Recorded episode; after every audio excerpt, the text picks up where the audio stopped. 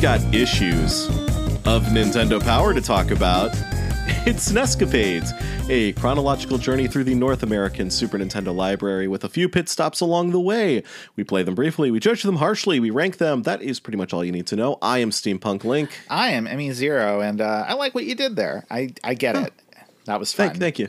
Thank you, thank you, and uh, it's just the two of us today. Um, we had uh, we we we almost had some guests lined up, but they had to they, they had to bail out for family things. You know, it it happens. You know, It, you know, I, I think for this one, it's kind of for the best. I don't know that there's a lot of meat on these bones this time. I'm going to be honest with y'all. yeah. I mean, I think the meat that is there we have already picked clean because uh, Yeah. Mario All Stars is on the cover, and we just did three freaking episodes about Mario All Stars not too long Uh-huh. ago.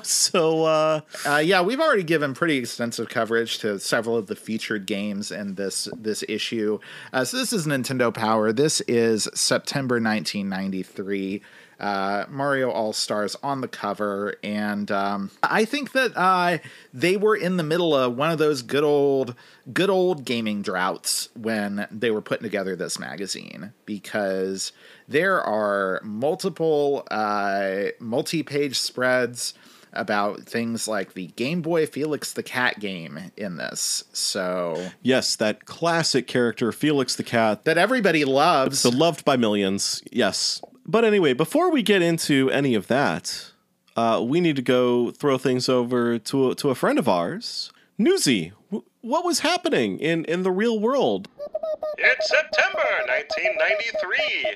The Good Son, starring Macaulay Culkin and Elijah Wood, debuts and goes on to gross over 44 million. Mariah Carey is back on top of the charts with Dream Lover. And it's a big month for TV as we see the debuts of popular shows Lois and Clark, The X Files, Frasier, and Animaniacs. Back to you, Emmy Zero and Steampunk Link. Thank you, Newsy.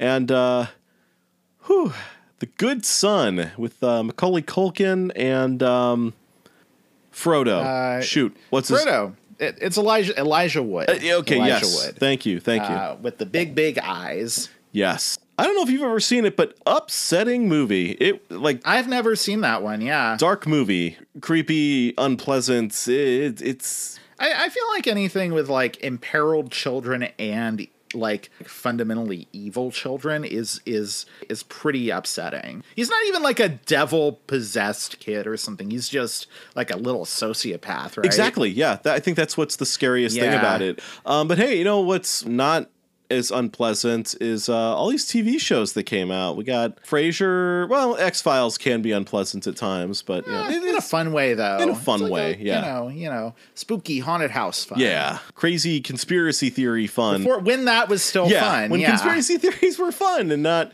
you know, what they are now. Yeah. But uh, yeah, I still go back and watch Frasier. Frasier's a very cozy show for me. Yeah, it's a good, it's a really good quality uh, '90s sitcom. Uh, I, there's not that many of those I would want to go back and rewatch, but that that's absolutely one that uh, always always feels pretty good to me whenever I watch it. And um, of course, we've also got Animaniacs, which um, you know, uh, great great show. Uh, you know, I think in large part still holds up. I, I never saw that reboot they did a couple years ago, but uh, I, I heard that was fine. Yeah.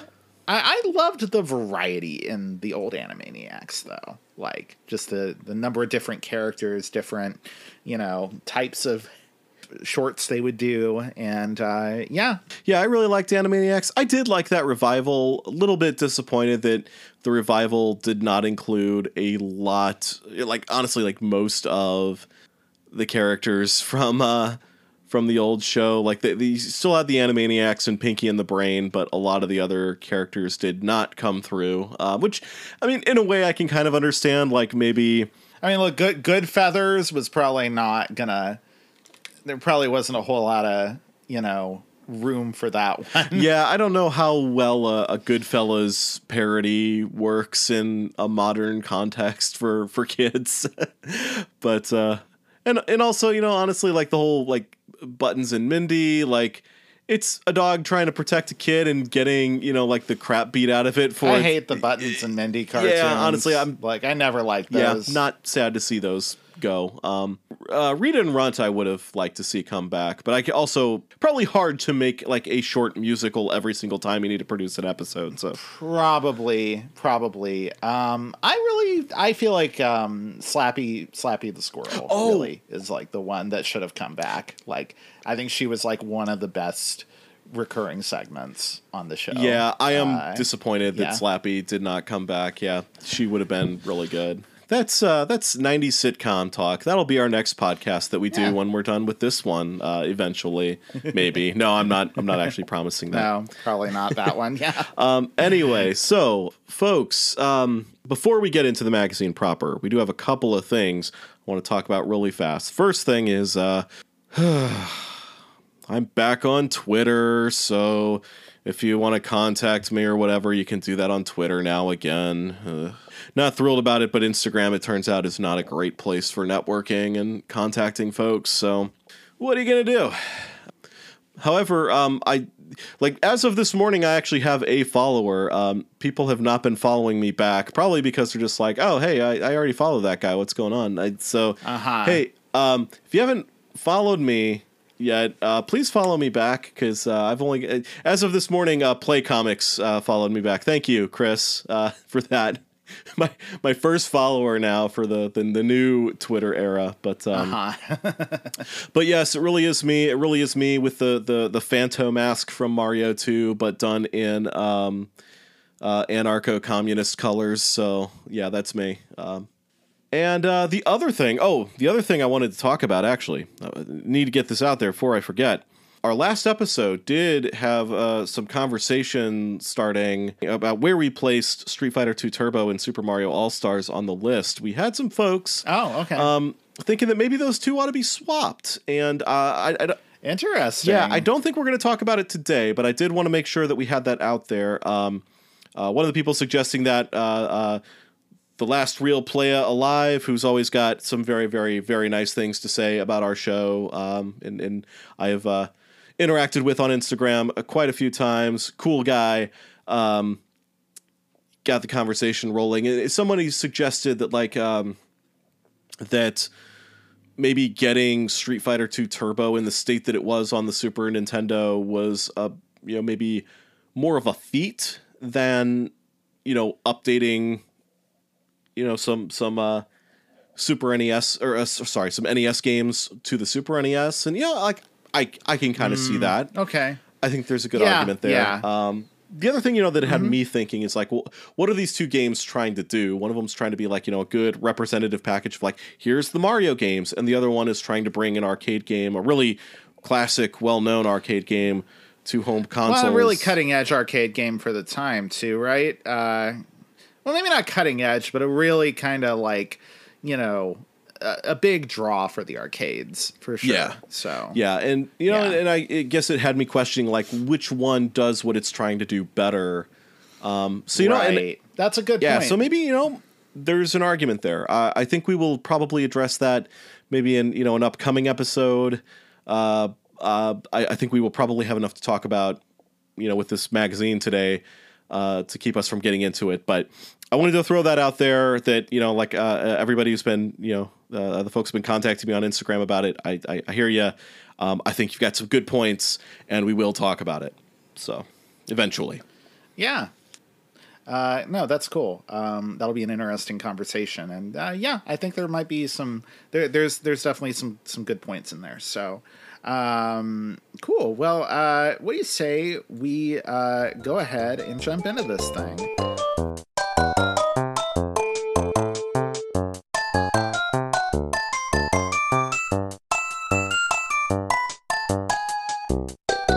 Let's jump into this thing. And it's speaking of Mario All Stars. Uh, hey, here we go again. We got Mario All Stars on the cover. Lost Levels Havoc. We got um, pretty good on model Mario running away from a poisonous mushroom. Um, Mario just, you know, he doesn't know why this is all happening to him. You know, he just went on this adventure to save the princess, and now he's got to do it all over again. But everything's more brutally difficult. So, you know, like, why is this happening to him? He's he's quite clearly very upset about all this. I think. he did not sign up for this second quest. That's for sure. So uh, that's yeah. a good that's a good uh, facial expression he's got there. Definitely. He's he's also running away from a little uh, spiked ball that says "Rock and Roll Racing" on it. So uh, Rock and Roll Racing review. So that's coming in this issue too. Really weird to have that.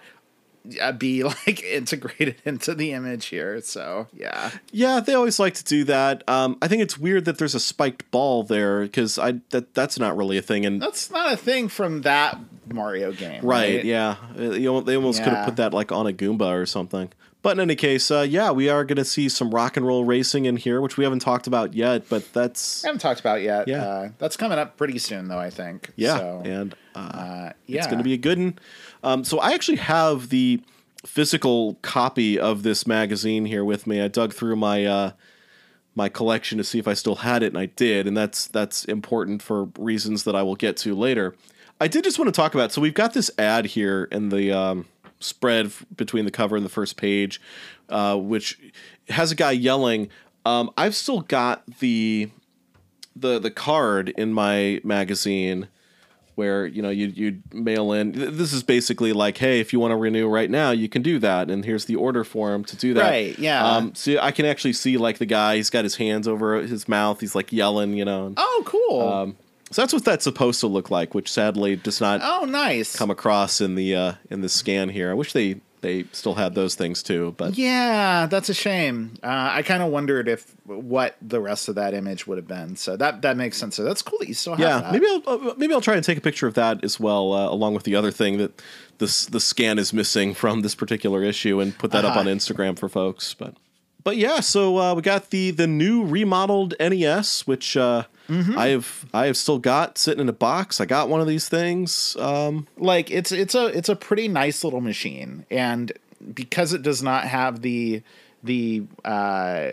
what, what do you call it the zero force loading machine loading mechanism that the the like original like VHS style NES had probably a lot more of these still work than original NESs Yeah, so, it is a shame that there are so fewer of these in existence Mm-hmm. uh, than there are the the original type NESs. Because yeah, this these things are really solid. You know, they're they're very small, so um, all the the components are kind of compact. That you know they they're they're um, there's there's fewer moving parts. When you come across one of these, they're just a lot more likely to work, which is why I I know in the past they were very sought after. Like I I purchased mine secondhand after the fact for a hundred dollars, and it's being advertised here for fifty. So that should tell you something. yeah yeah Also, I like uh, how uh, it says to evolve or become extinct, and just to kind of illustrate the point, there's a picture of a little dinosaur with like you know the the the Ghostbusters no ghosts crossed through it. You know, like yeah like, hey, don't be a dinosaur. right. No no dinosaurs allowed here. that's right uh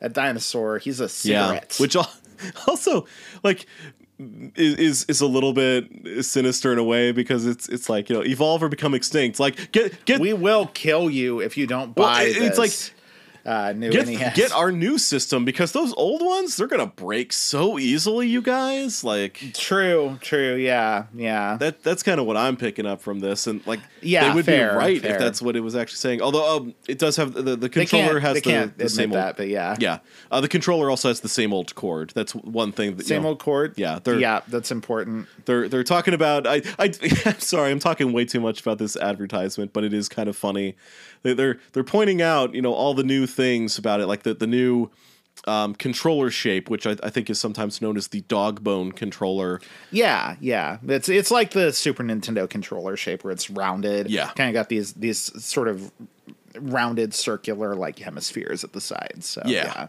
and uh, yeah just a lot more comfortable to hold uh, unbelievable new price and redesigned control deck but same old cord so Same old cord. I mean, I guess that that's so that like I, I assume they sold this controller separately. So uh, you know they're probably trying to let people know that like you could buy the controller and use it with your old NES if you really wanted to.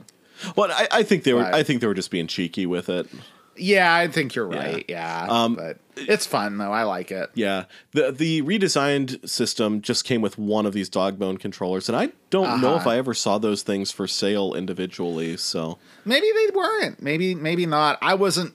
I have to admit, really paying too much attention to the NES and what was going on with it at this yeah, point. no, that's that's that's fair. That's fair. like uh, I somebody in my family did have the new uh, one of these new NESs, but that was the only place I ever saw it. So Anyway, so um, shall we head over to Player's Pulse? Yeah, so I thought this was a little interesting. Uh, they uh, they kind of asked for some suggestions on like uh, things that people would like to see done with video game characters, merchandise, and things uh, that that you know doesn't don't exist yet. They just kind of ask people to to brainstorm stuff, and uh, a couple of like weirdly predictive uh, things here. Um, you know, uh, probably the big one I think is the person suggesting that they make remote control Super Mario Kart racers. Oh, and, yeah. uh, they they they suggest all the characters and to basically have it just be like an RC car, like with like a nine volt battery, which is reasonable, honestly. Um, but they did eventually make that uh, Mario Kart um, you know, real world thing from a couple years ago that uh, seemed like a cool idea, but not one that I could ever imagine actually actually being able to to use. But yeah, um, here's this kid. Here's Mike Musclehead Blazik from Ennis, Texas, thinking about that idea uh, 30 years ago. So good for you. Good for Oh, you, you old musclehead, you! Postage stamps uh, with the Street Fighter Two characters. Um, I'd be into that. That'd be fun. Yeah. honestly, I'd be a little surprised if that hasn't happened in Japan or something. Yeah, that seems like seems like something that could have really easily happened. Same thing, honestly, with the Mario Brothers gum that they are recommending here. Uh, that uh, you know, I like I like these. What do you think about these these flavor choices? They are suggesting Mario cinnamon, Luigi fruit, Yoshi mint. Uh, Princess Bubblegum and Bowser Sour. Do you think those work, or would you change any of those up? I think that works for for gum. I, I think that that's actually uh, a very. I think I think those are very inspired choices there for all of those characters actually, and uh, Ganon on uh, tax forms. Yeah, I assume this would have been big. I mean, it's obviously this would have been like Pig, Pigman, Ganon Yeah. from uh, Link to the Past. So Yeah. you know, uh, I could see that. That'd be fun. Yeah, it says Eric George from Dongola, Illinois suggested that, but I, I read that I was like, wait, did Dave Barry write this? What what is it? I know, right? anyway, we also have a kind of a cool thing. Uh, we got portrait of a Nintendo fan. He's just got like what looks like a a SNES demo unit in his bedroom. yeah, he does. It's either a demo unit or one of those. Uh, I guess that is a demo unit. Actually, I thought that was maybe like not a Play Choice Ten, but that uh, thing they made that was like a Play Choice Ten, but for Super Nintendo games. Oh wait, I'm Uh, I'm, but no, I'm sorry. There's a caption underneath it that says a, a homemade arcade arcade machine. Oh yeah, okay, got it, got it, got it. Okay, so, yeah, no, yeah. pretty cool, pretty cool. Yeah, yeah, that that's pretty slick looking. I I approve. God, I'd, I'd like to have one of those now. Like that's Yeah, I know, right? It's good looking. Also, a lot of Street Fighter in the envelope art. Yeah, a lot of Street. Fighter, including one where it appears that Guile has beaten up Bart Simpson and put him in the hospital. I mean, honestly, that kid had it coming to him. He knows what he did. He knows what he did. Uh, sorry, folks. Um, you're probably going to hear a train right now. We've had to stop this podcast already many times for vehicles outside my window. I don't know why it's so busy here, but we're just gonna we're just gonna power through it. Yeah, We're gonna N- Nintendo power through it. that's right. That's right. We've got the power. We're playing with it. We're we're podcasting with it. we got Gail Tilden talking about Mario All Stars, of course. They're pretty on brand this time with the Mario All Stars talk, and um, she's uh, she's kind of you know teeing up a couple of things that are going to show up a little bit later in the magazine, including the World Nine Challenge, which is a sort of interesting little contest that they have going on, and uh, we'll talk more about that in a in a minute. Um, but yeah, uh, you know the the Mario All Stars is is clearly the biggest thing going at the moment for them. So makes sense Yeah. that they would focus so much on it. Uh, then we get into Final Fight 2, which we just talked about not too long ago.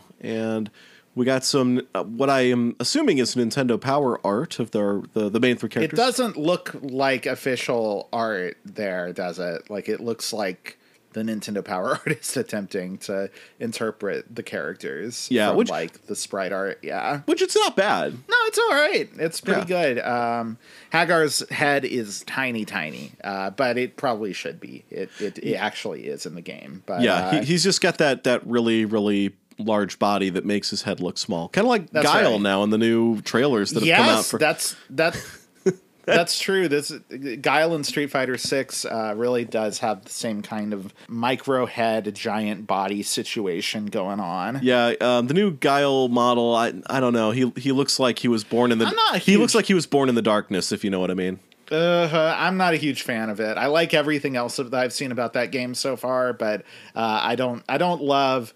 Uh, I don't love him with his weird little like scraggly beard and uh, overwhelming musculature. Just, yeah, in his jumpsuit. I, I'm sorry, I, I- we're we're getting off the rails here, but uh, yeah, it is it yeah. it is pretty funny. But yeah, overall, yeah, it looks like a good game. Uh, we also got a little breakdown of the the Mad Gear Gang minions, which is kind of interesting. I don't know if I've seen It is good, yeah. a breakdown of the, the Yeah. enemies like that before. Yeah, little little uh, backstories for some of them. Yeah. Comments like green hats, green hair seems fitting for this throwback to the underground punk scene. Uh, yeah, you know, I you know I think these Mad Gear guys do deserve a little more credit than they're getting because they are traveling all the way around the world to support the gang. You know, yeah, yeah. like like they're not just like rolling out of bed and walking down the street to beat up uh you know a, a, martial artist they're going to like uh, you know berlin or whatever rolling out of bed and going down the street in berlin to beat up a martial artist so yeah Mad Gear Gang have a lot of great opportunities to travel. So I, I do like here. Uh, Joe was an arsonist before the Mad Gear Gang lured him in. So you know, like that's right you know, the, the Mad Gear Gang, they're just taking in these people who are they're, they're going to do this anyway. So it's not the Mad Gear Gang's fault.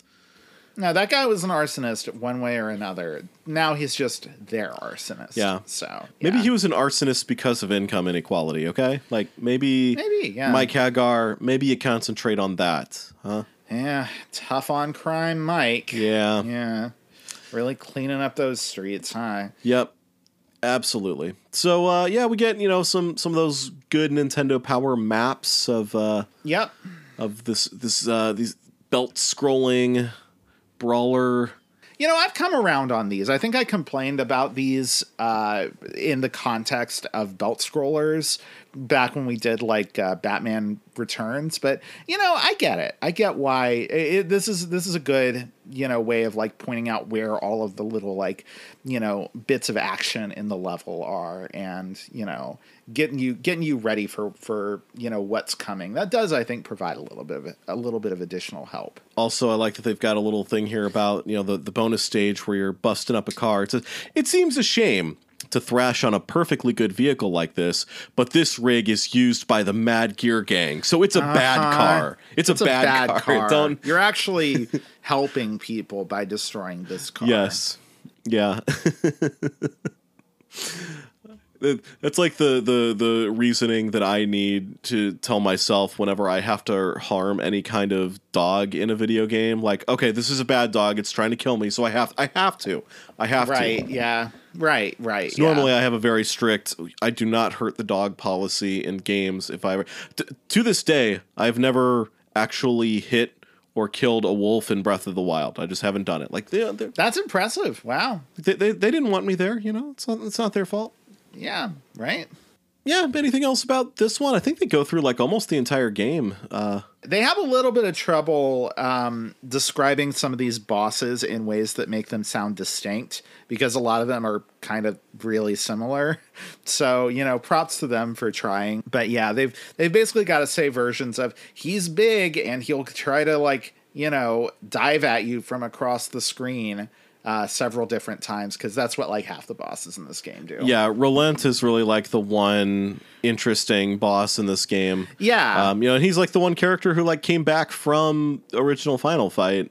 Um, although you know they've changed his name for some reason from Rolento to Rolent. I, I'm gonna guess just a lost in translation there, but yeah, just lost in translation thing probably. Yeah. But Uh, yeah, I don't know. Re- Rolent that weasel provides you with a great challenge. He's a weasel. That one. yeah, that's the word I'd use for him. Sure. Yeah. Whenever someone tries to throw grenades at me, I always think, "Oh, you weasel, you." you you cunning little backstabber with your you know uh you know your grenades and your big stick that you're gonna try to hit me with yeah So yeah, I think we'll uh, we'll move on from that to talking a little bit about Super Mario All Stars. Yeah. Not a lot because again, we've already we did like a month of of episodes about these games but yeah they uh they they've got a multi-page spread here about super mario all stars before they go into talking a little bit uh specifically about uh they they basically they have a two-page spread about the games as the collection as a whole and then they have a a sort of normal Nintendo Power stra- uh, strategy guide feature thing that goes on for a number of pages that is just about the lost levels. Yeah. They figure, hey, look, if you want to know about any of the other Mario games, you can probably like they they did a whole strategy guide for Mario 3. They inserted uh two super power tip books into other magazines. Uh, so you get like, you know, it's like magazine Inception uh, for Mario 2 or the US Mario 2. So uh, you know, it's really the only one that they haven't covered. So Yeah. Fair But yeah- enough. But yeah, they're really playing up how hard Lost Levels is, um, and they they don't quite come out and say, "Oh yeah, this is Japan's Super Mario Brothers 2." They just do the thing of, "Oh, isn't it weird that this other Mario game came out in Japan?" And that they call Oh, no, our- actually no, they they they do say that. uh, Is that right? in um yeah, there's a little section here about the lost levels, and then in the caption it says this game was previously released. So they do actually tell you that this in Japan yeah, as Super Mario Brothers 2. Yeah, okay. That's that I'm I'm wrong there. Uh, but yeah, they have a little spread here that uh, you know shows comparison screenshots between the four games and their original version and the Mario All Stars version, really pointing out the ex- the upgraded graphics. Though they do admit with Mario Three that there's just uh, not much difference because because the game already looked really good, which is true. So, yeah, yeah. and uh, is that a Famicom Disk System uh, disc of uh, the Lost Levels there? Uh, yeah, I believe it is. It's got the big two on it, so I'm assuming that must be Yeah, yeah, Super Mario okay, Two cool. disc. It says uh, with the caption here, it says uh, this is what game packs look like for the Japanese disc system. Big difference, huh? Yeah, it is. I don't know. Yeah, it's interesting that they actually do sort of like pull back the curtain a little bit into It is, yeah. the Japanese side of it's things. It's more transparent than they tend to be frequently. And yeah, I think also one thing that did kind of strike me about the art on this page specifically uh, is that uh, this seems this feels like the era where like the styling for Mario characters got pretty set in stone. Right? Yes, yeah, I think so. Like these characters here look like you could put them on a a box for a Mario game today and it would look exact and and nobody would would think it was weird or retro or anything. yeah, I think really by Mario Three that that stuff was pretty much already established. Though I will say that like there's the Mario characters up in the top corner um, on the first page here, the top left. That Yeah. that looks it, it looks kind of um, sketched out in a way that's like almost A little bit, yeah. almost reminiscent of like Super Mario Brothers One enemies, except they have a very distinctly Super Mario World Goomba in there for some reason. yeah, they do. They got the little little chestnut man there. Yeah. Yeah. So I don't know. It's it's kind of interesting to see that, but yeah, everything else Hmm. is very like it feels very like House Nintendo Mario art Yeah. Within this game. Even like the the font for Super Mario things going forward was was pretty much Is set here. yeah. Yeah. Yeah. So and yeah, you know, uh, they they get into the weeds with with um, the lost levels quite a bit. Uh, they try to explain what all the devious new tricks are that you were going to encounter. You know, poison mushrooms, uh, warps that take you back. A little bit here about the uh, the World Nine challenge, where if you can actually get to World Nine, um, you could, I guess, take a screenshot and win a thing. Yeah, um, and yeah, they, basically the way this works is essentially you can only get to World Nine in the lost levels by never warping. You have to play through the whole game straight, basically. Mm-hmm. Uh, and yeah, that's genuinely quite hard to do. And so if you get to the end, you know, you do the Nintendo Power thing, take a a screenshot of your, you know, uh, take a, a photograph of your screen and uh, yeah, you are gonna you you you uh, I think can get this patch. Yes, yeah, you get this cool iron-on patch, which, which, once again has like the the Ghostbusters crossing out thing. It's got Mario in a warp pipe. It says, "Up, oh, no warping." No because warping. you're a certified Mario maniac. I I did not bother doing this uh, back in the day. Yeah, probably should fair. have because I'm pretty sure I got to World Nine, but I I, I probably should have tried it. But oh well. You, you could have had this patch. I could have. I, I, I could have still had this patch today, although I almost certainly wouldn't. I would have gotten lost on a move somewhere. I'm sure. Probably not. Yeah.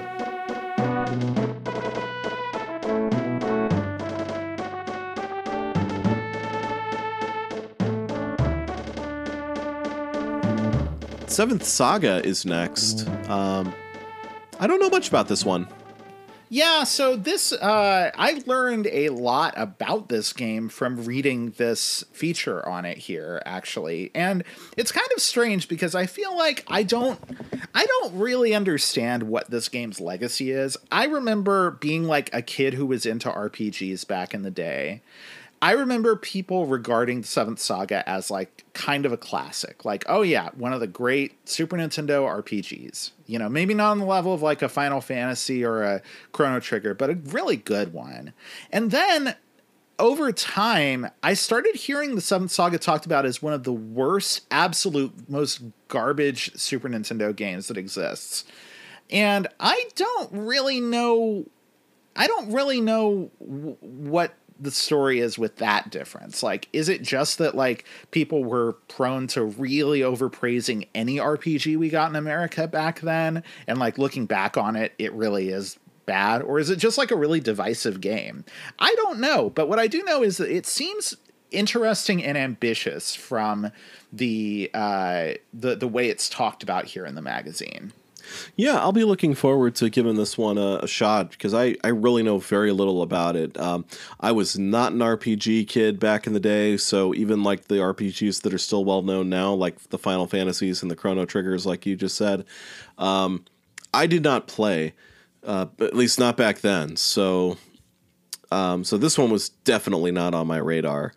Uh, so yeah, this will be an interesting one to try out. I don't know how much longer we have to wait for that, but I don't know. As sometimes the wait is very long with with these RPGs. Yes, so, yeah. Uh, it does not mean a whole lot that they're doing a big feature on it now. Uh, it could still be many months away.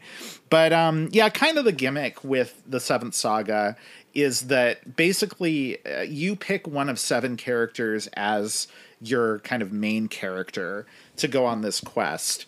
And then you, the other characters all become kind of supporting players in that. So uh, you can recruit some of them as additional party members. Uh, some of them will not join you if you have certain other characters in in your party and become like antagonists instead. And yeah, it all seems like very interesting. And I don't really know how well it carries off any of these big ideas, but it's cool that it has them. Um, and yeah, uh, we have little rundowns of all of the potential main characters here. We've got guy, we've got girl. Her name's Suna Busy, which is a really weird name. Uh, we've got an absolute little pervert looking dude named Sizer. Uh, we got a Gimli, a robot, a lizard man, and another little pervert that is apparently an alien. So yeah, uh, they all look uh, they all look fun, except for Guy. Guy looks really yeah, boring. definitely some interesting character designs, and then yeah, like one generic dude who he actually I will say this he almost looks like he's he's a contestant in whatever medieval fantasy version of American Gladiators exists. He does, yeah. He's got that weird like little helmet, and he's got um, like a shoulder pad, but nothing on his lower arms, and a, a shield that doesn't really. I don't know. Maybe a, that's a a, shield that looks of like it would be yeah. a better blocking pad because he maybe he is the gladiator and he's about to play human cannonball where the Yeah. person's going to swing off the rope and hit him in a a thing Yeah. that um, I think injured a lot of Mm-hmm. those guys and uh, got finally taken out because their insurance was just like, no, you can't play this game anymore. This is insane. Who thought this was a good idea? Uh, then we got the the the world of Ticonderoga, which I read is Ticonderoga the first time. the first time I Ticonderoga, saw it. yeah, I was like- very hard I was not just like, to. they didn't really call it that, did they? It's like Ticonderoga. That's a mystical fantasy place. Yeah. yeah, that would have been a an, that, that would have been an interesting choice for for the name of a fantasy world, but this is the first of, a, of two of these in this issue actually uh, kind of like a real kind of sketched out walkthrough Mm-hmm. of the game and kind of pointing out where where some things will be different depending on which character you chose yeah. Also, I wonder if this is like art from Square Enix or if this is more Nintendo Power art. This this could absolutely be Nintendo Power art. it could be nintendo power art it's got that kind of kind of airbrushed look to it but uh, it's hard to It's tell it's honestly like like looking at the the the weird gremlin guy Wilm Pellin or whatever his name is. Um, yeah the the alien It's reminding me a lot of like the character designs from some of the older like Castlevania issues where like they yeah yeah i could see that yeah like this looks very much like a Nintendo Power drawing of a Castlevania enemy. Mm-hmm. Um, yeah, it's just kind of giving me that that sort of vibe there. So yeah so yeah, this absolutely could be more Nintendo Power stuff. I always love to see potentially original art in these issues. Yeah, yeah, I like it a lot too. It's a shame we're going to see less and less of that as we get later and later into the magazine's life. Unfortunately, yeah, But uh, w- another place where I think we're getting some original Nintendo art is, uh, or Nintendo Power art, I should say, is Rock and Roll Racing. I think these, uh huh. I think these heads are just like redrawings of character faces from like the game box or something like that. But Yeah, I think so. I don't think it is the same art exactly. And we also see a, a kind of a different version of uh, Blue Mohawk Man on the next page too, where We do, yeah. Which I, I doubt they had two different images of him to give to Nintendo Power for this. So Yeah, like Uh, like this one looks like it either could be the actual art from the box or it's just like a redraw of that. Um, But this other Mm-hmm. the one, other one doesn't though. yeah, yeah. he looks different enough that I am assuming this is just like a completely Nintendo Power original. And Yeah. um, they kind of kind of make him look, you know, like, like you know, he's he's kind of he's kind of got this this come hither look to him. You know, he's he's he's got the Mm-hmm. yeah. the, the front of the mohawk is kind of you know dipping down in front of his face you know like like uh you know like he's, he's kind of mysterious you know if you were looking right at him That's like his, his hair would kind of be covering one of his eyes. Like oh i'm a bad boy rock and roll racer but i got a soft side too you know like i'm, Mm-hmm. I'm mysterious. I'm mysterious. That's why what i always like to tell people when i first meet them That's right. Yeah, people love people love to hear that. Uh, Yeah. So yeah, um, and yeah, they they talk about kind of the the basic concept here. Uh, this would be this one would be a little hard to do, like kind of the walkthrough thing, the way that Nintendo Power tends to sometimes. But uh, they do a good job of, you know, talking about the different drivers, the different cars, the overall vibe of the game, and of course the music that uh, that that is a big part of rock and roll racing. So yeah absolutely one thing that I think is interesting here is that we are all the way on one end of the curve of uh, of Blizzard being a famous developer, uh, where they do not mention the developer of this at all. They mention the publisher, Interplay, but they don't say at all who actually made this game. Uh, and so, you know, this is like one side of the curve you know, we we go uh, going forward. It would be probably more likely for for them to mention Blizzard, and then now we're at a point where a, a press release or an ad or something about a new Blizzard game would would probably try to be very circumspect about that. so yeah, yeah, Yep, definitely. Um, life comes at you fast. yeah, yeah.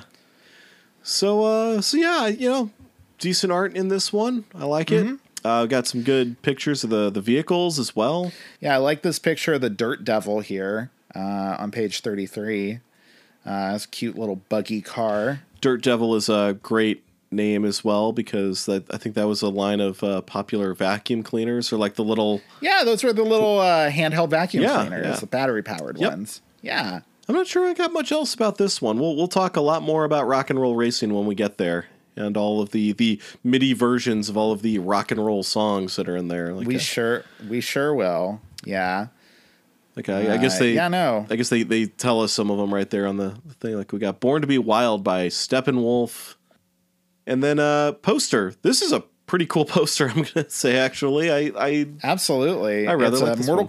Kombat Mortal Kombat poster and it's it's pretty cool. I would have put this up in my room if I, when I, if I had this when I was a kid. Yep. Um, I've still got the poster in this magazine. It I I I don't even want to take it out. I don't even want to take it out. I don't want to I don't want to mess it up. Um No. These I'm going to say these And- posters are hard to get out of the magazine in one piece cuz they're not perforated or anything. So Uh-huh. Yeah. the few posters that I do have that I took out back in the day, uh, they are gnarly on the bottom. So Ooh, it's a shame. Um, so actually, I do have a question there. Mm-hmm. How were these in the magazine? Like, how did they? How, how did this fold out? Um, so it was like it attached to just one point, so you could like you could fold out the entire thing and see the entire poster without having to to rip it out. Uh huh. But But do you rip it out on the side or the bottom or what? so like um, so the bottom of this one would have been where uh, where the Nintendo Power logo is, like uh, you know, Right, right around the bottom yeah. there. So you would have had to tear it out from right there, From there, from out of the magazine without I see. Trying to do that without damaging the magazine or the poster, and uh, yeah, not not an easy feat. So Got it. Yeah. Um, uh, and, and yeah, it's a cool image. It's like Goro fighting Johnny Cage in front of Shang Tsung, and um, you know, was this was this art on the uh, the the arcade cabinet, or is this an original piece? Do you think? I don't know. I really wish they had credited the artist for this one, which is why I was looking at it earlier, the the masthead, trying to figure it out. But this looks reminiscent of art that you know kind of came out around Mortal Kombat. You know, around all the hype. Like I, th- I think there was like yeah. you know little mini comic books that they'd put in certain things to advertise oh, yeah, for the game. Sure, sure, sure. I think like there might have been like a, a line of trading cards for it, things like that. Okay. Um, it th- this art reminds me of that stuff, but I would actually have to have some of that in my possession to really compare, and I don't. yeah. I don't have anything like that. It's probably not exactly it, but yeah, I would definitely believe that this was just a straight up like original piece done for like promotional stuff to go in magazines like this one. Um, obviously, because it's Nintendo Power, they've got to put like Nintendo Power on there, and then they've also got to you know like put coming soon to your Super NES, which I've never been crazy about. I wish they could just leave that off of there and just let it be a a fun poster instead of like needing it to be advertising. Right. Yeah. But yeah, this is a really really cool image. Um, this is this is fun. This is this is a really fun poster. This might be like one of the better ones we've seen since we've been doing this. Yeah. Definitely. I think. And then after that, we get to something that was left out of the scan of this magazine. Uh, Yes. the Nestor's Adventure comic. There's actually another page of um, uh, Rock and Roll Racing that didn't make this either, but I'm, I'm not too worried about that. Yeah. Um, but yeah, they, the Nestor's comic is not in the scan that's on the Internet Archive. So uh, I took a picture of it for, for you, Emmy, so that you can see it, so we can talk Yeah. about it. thank you for that. Yeah. Yeah, I'm No, gonna uh, uh, try and get a better scan of it out of my magazine if I can do that without ruining the magazine. Um, and I will put that up on Instagram if anybody else wants to see it, Uh-huh. since it doesn't seem to be out there. I've got to say, it's a real shame this one's missing from the Internet Archive version because it's pretty good. This is by a mile the best one of these we've seen so far. We are usually pretty down on this comic, and like. it's still not amazing. It, you know, it's a functional comic. Uh, talk about this. Tell us about what what's going on in this one. Yeah, so this one is based on Zombies Ate My Neighbors, and like one of the big criticisms that we've had of these um, comics, which are you know always trying to evoke, you know, some kind of video game that is out, either you know like it's taking place within the world of said video game, or it is you know, just kind of meant to evoke the, the, feel of that game. Like we don't see a lot of the elements of the game. Like we're just kind of given like a hint, like that, you know, really poor uh, Link's Awakening, yeah, the, related comic where we didn't see Link. You know, we only saw the owl. The sword he was using doesn't look like any kind of sword that Link has ever wielded. Uh-uh. You know, it, it just felt like it had the only the, the more the most tenuous uh, sort of connections to right that game. Here we see the actual two main characters of Zombies Ate My Neighbors interacting with Nestor. Um, he's they're they're avoiding monsters from that game. They're using items from that game. It feels very much like people who played that game wrote this comic. It's mm-hmm. it feels like they've done a good job of putting Nestor in that world and having him interact with elements of that world. If all the comics were that, like I'd say that you know, hey, this is a pretty decent feature for this kind yeah. of thing. Um, but I will say, like, I still don't know that I that the like the the punchline at the end, or you know, ultimately the gag at the end follows most of the comics. Because yeah, I'll just reveal what happens at the end here. So basically. The, the, the two main characters of Zombies Ate My Neighbors, who I believe are named Zeke and Julie, but I'm not I don't remember for sure. They have used a clown decoy to lure the uh, the hedge maze uh, chainsaw wielding maniacs away from them, which is a thing you do in the game. And uh, they they burst the dummy, so they then outfit Nestor in a giant inflatable clown costume and uh, push him out towards the maniacs, basically making him the dummy that is now going to be ripped apart by a bunch of chainsaws. So uh, they, they are murdering a child. Uh, many of these Nestor comics end up with the implication that he is about to be murdered.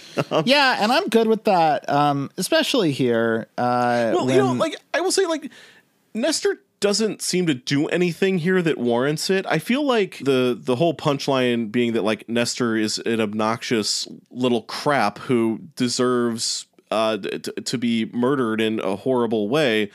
Uh, you just kind of have to know that. You just kind of have to go into the comic assuming, oh yeah, Nestor is just that guy. He is so horrible that it will make you want to murder a teenager. Um, yeah, and like uh, you know, I mean, the thing here is like he's like, I can't believe they'd fall for it, be fooled by a dummy full of hot air.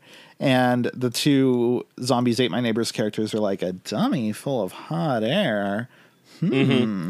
Which, then, which, which, is funny. Yeah, yeah and then like I, yeah, and then the last panel is them pushing him out dressed like a clown uh, to to get get uh, chainsaw murdered. You know, it's it's not a good punchline, and yeah, you're right. It requires knowledge of just how Nestor is generally in order for this to like make any sense. But hey, at least it's a it's a legible punchline, and it's being delivered by characters that seem like you know they are actually from as you said actually from the game that is being is being referenced here so yeah i think if nestor had actually done something to imperil them more you know like it, it like what i was thinking is um, one of the weapons that you can use in the game are uh, soda cans that explode when you throw them, you know, kind of like grenades.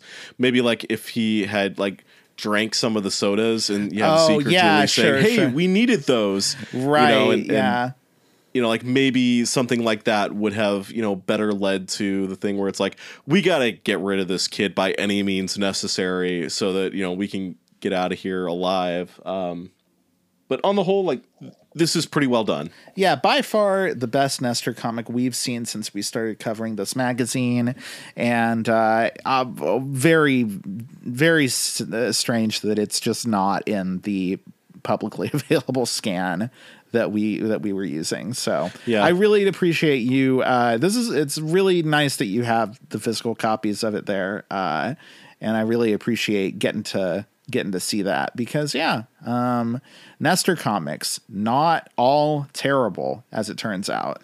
Hashtag not all Nestor comics. Oh God.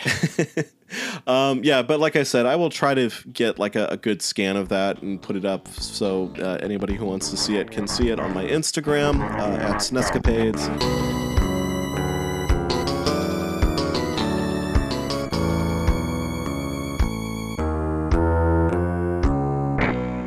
Do have a sports uh, section here coming up. Yeah, yeah, with uh, Uh, a lot of a lot of sports. We got uh, a boxing game that looks pretty impressive from the screenshot. Uh, Yeah, I, there is no way it looks that good in motion. Like I don't know whether that's just like a uh, like a static shot from the the game's like intro or something, or or if that's really from gameplay. But yeah, no, I guess it is from gameplay actually, because looking at these, uh, yeah, they all do seem to be that kind of thing. So Yeah, yeah, and uh, yeah, I think it does actually just look like that. So it'll be interesting to see if it plays as well as Yeah. it looks here. what is the name? Legends of the Ring? Is that re- is this? I it? think that's it. Yeah, yeah, or Boxing Legends of the Ring, one of those. Um, yeah. yeah, I believe that is what it's called. It did come out here, so we will be playing it eventually. Oh, we've got uh, th- those those great little gags that they like to put on their sports pages. Uh, Oh yeah, they got a, a uh, bad breath gag here. We got uh, Spudco garlic flavored mouthpiece. Yeah, uh, I guess that would be a good uh, surprise for for your opponent. Just like a big whiff of garlic breath. Yeah, yeah, just just garlic breath. and Now they are um, they're incapacitated. You can you can just wail on them. There's nothing they can do about it. Uh, we also talk a little bit about uh, Super Baseball 2000, which I believe we already talked about. We did already talk about that. Um, pretty pretty disappointing, I think. Uh, good first impression, and then it pretty much is just a very normal baseball game after that. Yep, yeah, and then we've got uh, uh, I don't know some Konami football game. I, Yep. Uh, Konami football game. We have uh, an off road uh, Baja racer. You know, could be fun. I don't know if it is, but, you know, uh, we'll probably find out before too long. Yeah, yeah, we will. Um, again, looks kind of impressive. Almost looks like a could be an FX game, but I don't think it is. No, I don't think it is. I think they would make a much bigger deal about that if it was. Uh, yes, that is true. uh, we've also got GP1, uh, which is a motorcycle racing game. Pretty sure that one's going to be kind of boring, but we'll see. We've also got the the Baja 1000 no spill coffee mug, which looks like an Uh-huh. oil can that with a straw coming out that bolts onto your, uh, Yeah. your vehicle, I guess. That's kind Um, of fun. Yeah. Yeah. Yeah, sure. Um, have to play all these eventually. some of them. I mean, we could make the decision that some of these are not not worth. Yeah, true. Uh, but but yeah, uh, the racing ones we we will end up playing, I imagine. Uh, and then we have a seamless transition from there into Family Feud, Family Feud. Yep. They uh, game show that's existed for longer than I've been alive, but that I've never seen a single second of. Oh, really? Okay. yep, yeah. I had grandparents who would watch Game Show Network constantly, and I, I'm a Uh-huh. bit of a game show uh, fan myself. I so- like game shows, but like my grandmother was always much more of a, a Price is Right sort of gal than Oh, uh, yeah, well. than a Family Feud person. So that was the one I watched with her. Yeah, fair enough. Fair enough. Um, but yeah, so we do have a Family Feud game. I I don't know how well that's going to work on the SNES because I feel like one of the big things about Family Feud is that sort of team dynamic. yeah, right. Like that seems like, from what I understand about it, to be the uh, the the sort of most appealing thing about that game. It's a Family Feud. You know, Yeah. it's it's the whole family working together and you know talking amongst themselves and, and whatnot, right? Right, yeah. So um, it looks like this um, particular game also implements a mechanic that was added to some later seasons of Family Feud called the Bullseye, in which was a more rapid fire kind of thing where uh, they would just have two of the family member, you know, one from each family facing off against each other, uh, and just saying, "Hey, you need to give us the top answer. That's the only one that we accept." You know, that you know, hitting the bullseye, as it were. Okay. Um, So it looks like they've got that in there as well, which is interesting. kind of kind of you know gives me an idea of what era of feud they were going for here. They uh they do call out that uh it's a bit of a shame that they did not uh they did not license the image of Richard Dawson for uh for for this game, which Which is uh, weird because I don't think Richard Dawson is would have been the host from this particular era of Family Feud that they were going for, but probably not. I mean, I feel like that would have been like a 70s thing or something, right? I mean, Like an 80s yeah, thing? uh, yeah, I'm, I'm thinking yeah later than that, but I, I don't know, I don't know. We'll we'll just do a whole deep dive into Family Feud when we get there, maybe. Uh, Yeah. We'll see. I also like that the the art for this is just speech balloons of uh, commonly Yes. said things like "good try" or "I should have said that." You know that that great Yeah. Family Feud phrase. Good idea. We're going to go with, yeah. Yep. We actually have a bunch of good ideas here. Uh, there, there, that that one shows up multiple times. So I'm disappointed none of these speech balloons say September. uh, I, I I would hope that just about anybody who's familiar with uh, like any like YouTube game show blooper reels uh, know what I'm talking about there. But uh, yeah, maybe like one of the funniest freaking things to ever happen in game show history. Oh my goodness! And then, uh, Um, hey, you know, if you wanted to to try out a few things, you know, yourself, they, they've got questions here, and I think the answers are. Oh, the Yeah. answers are right there, just flipped upside down. they're they're upside down. Yeah, this is fun. I like this. yeah. Yeah. Name something only used in winter. Uh, mittens. Yeah. No? Good answer. Good answer.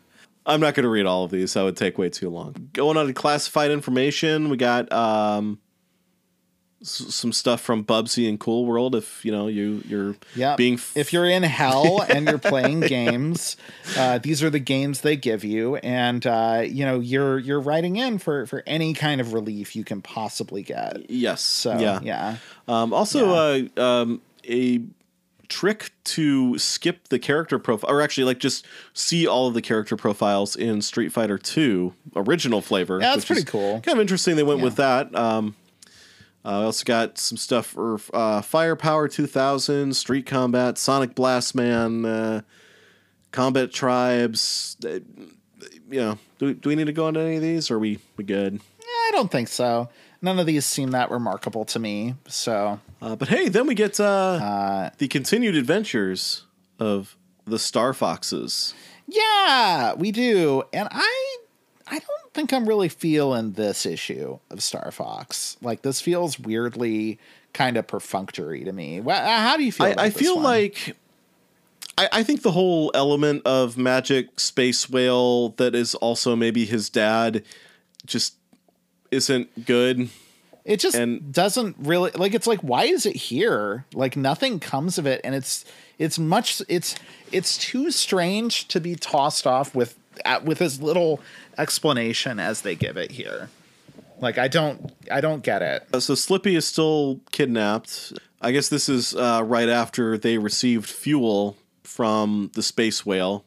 Yeah, because they were kind of dead in the water. They got their ships kind of sabotaged on the the refueling planet. So, uh, or yeah, that's right. They just didn't have time to refuel, so they were kind of dead in the water. The space whale appears from the black hole. It is, or it somehow contains Fox's dad. He's like, no, no, I can't do anything but be here as this whale. So uh, go get him, Tiger. Yeah. Um, he also tells them where they can find Andross. Um, you know, Fox is very, very sad, you know, because he finally got to talk to his dad again. And, and Fara's like, hey, um, I, I know that this is a big moment for you, but we are about to go into battle. We might be killed and we have to save your friends. So, you know, um, let's, let's keep our heads in the game here. Yeah, yeah. Um, you know, again, like I really do still like the art and the colors and everything are great. Yeah. Um, also, apparently, the beads around Slippy's neck were smoke bombs this whole time. Oh, yeah, that's right. That's the thing he does with them in this. Uh, who knew, huh? Yeah, um, that's like, it only could have been better if he like reached into his pocket and just goes pocket sand. Right? Yeah. but this is how Slippy gets away. He uh, slips away, you might say, from his captors um, with uh, Yeah. with it turns out smoke bomb necklace like the you know they they didn't take that off of him, I guess. Um, and um, Andross is getting into his like just straight up Doctor Robotnik machine over here. Pretty much, yeah. Yeah, pretty the Doctor Robotnik machine that he can use to control uh like a, a three headed dragon. Yeah, he's just got like a Hydra, I guess, or something like that. Um, or what's what's the I think this is yeah, um what's the Godzilla not- monster? Uh, Ghidorah. Okay, yeah, there we go. That's Yeah. that's what it is. So we got Andross and his robot pig that I don't think we ever got a great explanation for in the last issue, and Nope, we did not. and uh, Ghidorah the Explorer. Uh, we've, we've got them all attacking the Star Fox team, but Slippy's gotten away, and uh, there's going to be a big old, big old fight over here. For as dynamic as the art in this usually is, I don't really think they do a whole lot with this fight with the three headed uh, Ghidorah thing. Like it's kind of just there, sort of, you know, shooting, shooting, you know, energy beams out of its mouth. Uh, they kind of fly around it. Nothing that much really happens to them. Um, and yeah, Slippy rejoins them. Yeah, Slippy rejoins them, and also they, uh, which you know, I guess in a kind of clever way, you know, they they they already know from dealing with the space stingrays or whatever it was that Andross controls these animals again, just straight up Robotnik style. Yeah, right. by brainwashing them with electronic devices, and I, I so they are able to uh, disable uh, Ghidorah. Uh, by by destroying the device without hurting the animal, Yeah. and then it ends up crushing. Um, it ends up crushing Andross. Yeah, um, who is surely dead at this point. Admittedly, very cool panel. That is, that is a good panel. That's a really nice piece of art there. Yeah, when when the thing Yes. comes down on him, the dragon thing here it is called Dodora, but yeah, it's it's just a Ghidorah. So uh, Okay. yeah, uh, but not not even really hiding not really it there. hiding it there. No, uh, but yeah, great great piece of almost full page art of the the uh, of uh, Dodora like bringing its its foot down on Andross's little little uh, command command pod there, and yeah, yeah. and it, w- causing Fox to exclaim, "Flat as an ape crepe." Yep, I love that. Yeah. Um, we also see, uh, you know, as the Star Fox team flies away, um, now all five of them, uh, the the robot uh, picking through the remains, Yeah. um, uh, seeming quite concerned about Andross's well being, which I'm going to guess is yeah, he's probably yeah, I'm, I'm going to guess this is foreshadowing that uh, that Andross is not actually dead still somehow. Yeah, yeah. But you know, they all fly away. Fox says, "Hey, Dad, we did it," and we see uh, uh, uh, Fox's dad in a yellow fuzz bubble in space, giving him the thumbs up. Yep, the the beatific smiling face of of McCloud Senior giving him a thumbs Yeah, up. I, I don't uh, as don't believe they- they've as they actually named him home. James McCloud yet. I think that was No, I don't think he's. I think that's that only comes up in like Star Fox sixty four probably. So yeah, um, but yeah. he's he's Fox's dad, and he's very Yeah, proud. and we got another to be continued. So again, this is not Yeah, the end. so- Something else is going to be happening. We got more comic to get through. Then, uh, hey, Final Fantasy Legend three. Yes, Final Fantasy Legend 3, which I um I didn't look this up, but I think Final Fantasy Legend, I I think we've talked about this before, is a series that we now know in this country as Saga. So they did the thing where multiple other series of RPGs that that SquareSoft was making at the time got kind of rebranded as Final Fantasy games in America. Uh, and um, yeah, this this I got I have to say this is a Game Boy RPG. This seems extremely ambitious. Yeah, I've never played any of these games on Game Boy. I haven't either. I'd have no experience with this. It would be interesting to try these out now and see Yeah. how well they hold up, or you know, see how how much game there actually is there. Because yeah, it, it does. It it looks like a Final Fantasy game just on Game Boy. It's, It does, yeah, and it's um, you know, got a, a I, I feel like slightly confusingly explained, but interesting seeming, uh, almost like proto like Chrono Trigger style uh, time travel system where you visit the same locations in different time periods and do different things that can like affect them in later periods. So um, I assume this is all very, very like linear and prescribed in the game itself, but it's a, a cool concept. And yeah, like there's um there's a pretty neat sort of explanation of the story here, um, which seems honestly pretty compelling. And yeah, I uh I would be curious to play this game and see see what it's actually like and how it holds up. Yeah, yeah, it would be interesting, but uh, but I don't know if I've got a whole lot to say about it right now. Other than that, uh, No, me me either. I will say um, the the visual design of this this feature on Final Fantasy Legend 3, not a fan of it. Um, they have basically done feels like a really minimal job with this where they have screenshots they have a few um, like kind of sidebars explaining the story and on the the right hand page of each of these two page spreads they have for some reason exactly the same image of a sword Yeah. from the game's box art it's like come on y'all you do something you do a little more than this yeah, I mean, we see some interesting character art stuff. we do there, see so- some interesting character art i'm just very confused by why they decided to just keep reusing the sword Yeah. this way I don't know, maybe just to, But- just to kind of give it some cohesion, be like, "Yep, you're you're still you're still reading about this Final Fantasy Game Boy game. You're still reading about it, yeah.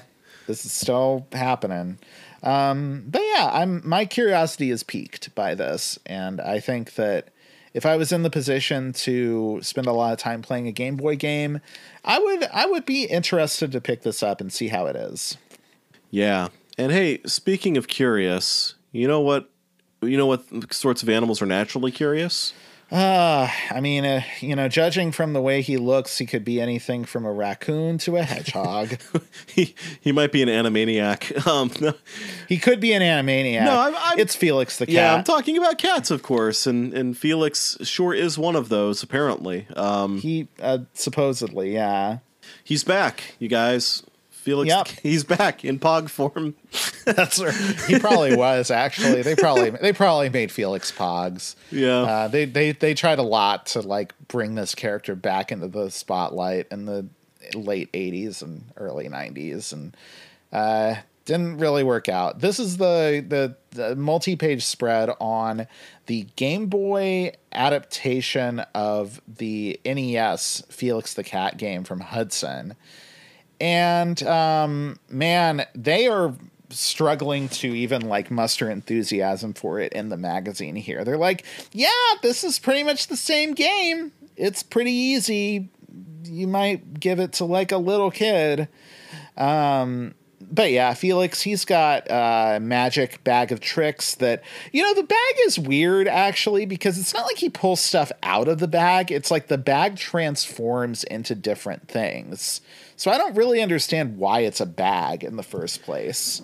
I honestly feel like doing a Felix the Cat game on Game Boy, like it almost would have made more sense to go back to like his silent film era roots because like, hey, you're on a monochromatic system. Just make it more reminiscent of the old black and white cartoons, and maybe you've got something more interesting than trying to base a game on. Uh, from what you told me before we started recording, sounds like an absolutely bonkers movie that like they couldn't even get into theaters back in the Nope. like late 80s early 90s Nope. Yeah, if you are out there, if you are uh, unaware of the the Felix the Cat movie um, that came out on VHS in North America in 1991, uh, look that thing up. It is bizarre. Like it is it is a, a deeply strange and and incredibly like wrong-headed attempt to to like you know crowbar this this you know legacy cartoon character into a different kind of story. And it's it's wild truly. Um so yeah pretty likely that you don't know about that movie but uh you should you should check it out because it sucks, but it's fascinating. Yeah, it's it, it is it is very strange. Um, another thing that's kind of strange is this main image on the the front here because we've got all these background assets like Felix in a, a fighter plane that, that, looks like it is patterned like his bag. So I'm guessing maybe the bag turns into a plane. Um, yeah, Felix in a hot air balloon, and the the hot air balloon part it looks like his face. Uh, an, a, an upset bird. Can't say angry bird because that's copyright. Um, that's right. A cannon in front of a volcano. A pyramid. But then they like they've taken these things and they've just like duplicated them in like so it's like yeah. What's like, up with why? that? I don't get it. It's like uh, we need more going on here. Can we just put a second image of the hot air balloon? slightly larger and behind the first one, yeah, sure, we can do that. Why not? I guess we can we can, just make yeah. three volcanoes with cannons in front of them? I mean, hey, it's your dime. Uh, like, no, nothing's stopping you. Um, yeah, it's um, it's weird, and you know, again, like all the other Felix images throughout this feature, you know, just look like old school black and white silent film era Felix. Like again, Right. Yeah. Maybe that should have been the game, but maybe it should. Maybe that would have made more sense. But uh, I don't think anything they did with Felix past like the 50s made any sense. So it, it know, really feels uh, like fair enough. The folks at Nintendo thought Felix could have been a bigger thing. I mean, like, I mean, they're definitely giving him a lot of space here, right? Well, he was on the cover of one of these. So weird, so weird. Uh, moving on. Pinball Dreams on Game Boy. We got Pinball on Game Boy. Um, I want to say I think like this is not the first time we've had pinball on Game Boy by this era. Uh, no, there's definitely been other pinball games on Game Boy that we've seen. I think this was kind of popular actually. Yeah. Uh, pinball games for for the Game Boy. Well, I know, so, like probably uh, years before this, they had like Revenge of the Gator, which I think is yeah, right, which is good. Uh, it's like a HAL game, right? Um, I'm actually not sure about that. I'm not sure who made that one. That uh, that, that sounds right now that now that I'm thinking about it. But uh, if I'm wrong, maybe I'll I'll chime in with a with a note after the fact. But yeah. But yeah, this looks like a pretty good game. They've got you know several different tables here. There's you know uh, some some fun different uh, different layouts. Uh, I don't know. It looks like pinball. Yeah, it looks like pinball. It's probably fine. It's probably fine.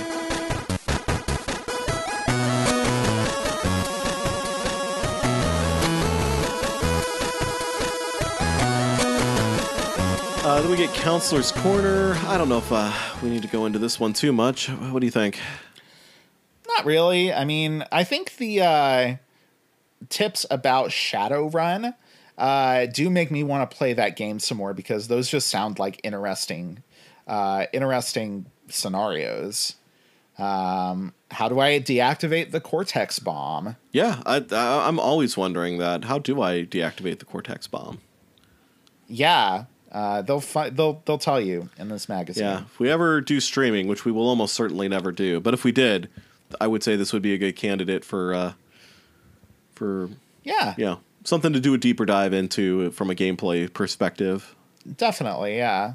Um, also got way too much Battletoads. We got Battletoads on Game Boy, Battletoads and Double Dragon on the NES. Um, that's more Battletoads than anyone really ever needs. Yeah, let's be done with Battletoads at this point. We've given them too much time. Uh, uh, we've also got uh, Counselor's Corner Extra. We got more Star Fox maps.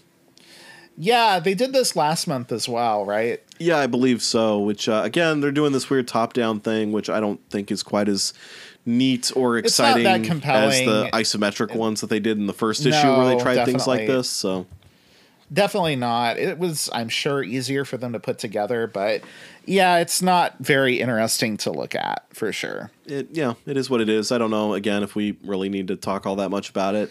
No, I think we should just go ahead and move on to the uh, the the feature about the making of Super: The Empire Strikes Back. Yeah, uh, which this is cool. I like mm-hmm. this. Um, you know, this is a fun look at the in production uh, Empire Strikes Back game for the Super Nintendo that that is coming down the pipe, and you know we get to see uh, some of the the models from the Star Wars movies that they had access to by being in the vicinity of uh, Skywalker Ranch, where all that stuff is kept, and uh, we get some get to see some cool concept art. Uh, they're talking up the game a lot, and I think that's fair. I, I know that like Super Star Wars was like a really big hit. It's a really like visually impressive game, and I am genuinely excited to see how uh, the Empire Strikes Back game is because uh, you know I think there's room to grow there. You know, Yeah, and this is also just kind of like this this weird era for Star Wars where you know I mean there was it's that in between era, yeah, right? yeah, where you know you you're pretty far removed from the last of the trilogy, but we're still a ways away from the the prequel trilogy, and you know that sort of No, no one thinks that is coming at this point. No one is Right. like, you know, confident that they're gonna make more Star Wars soon. yeah. so, I, I think this was yeah. even before like the special editions came at, into theaters. it was, so- yeah, because those were those were like late '90s. Those Yeah. were like essentially kind of the run up to the prequels in a way. Yeah. So, so yeah, this is just like you know, man, remember Star Wars? Wasn't it cool? It's- like this is a cool way to go back to it. Yeah, and it's interesting because you know you've got this kind of you know weird place where Star Wars is at this point in time. Um, you have a magazine like Nintendo Power getting this kind of access to, you know, all these things. You know, really, Yeah. really um, making it this into like a, a big production, like a, a big deal. Like, hey, there's a there's this new Star Wars game is coming out, and you know it, it's um.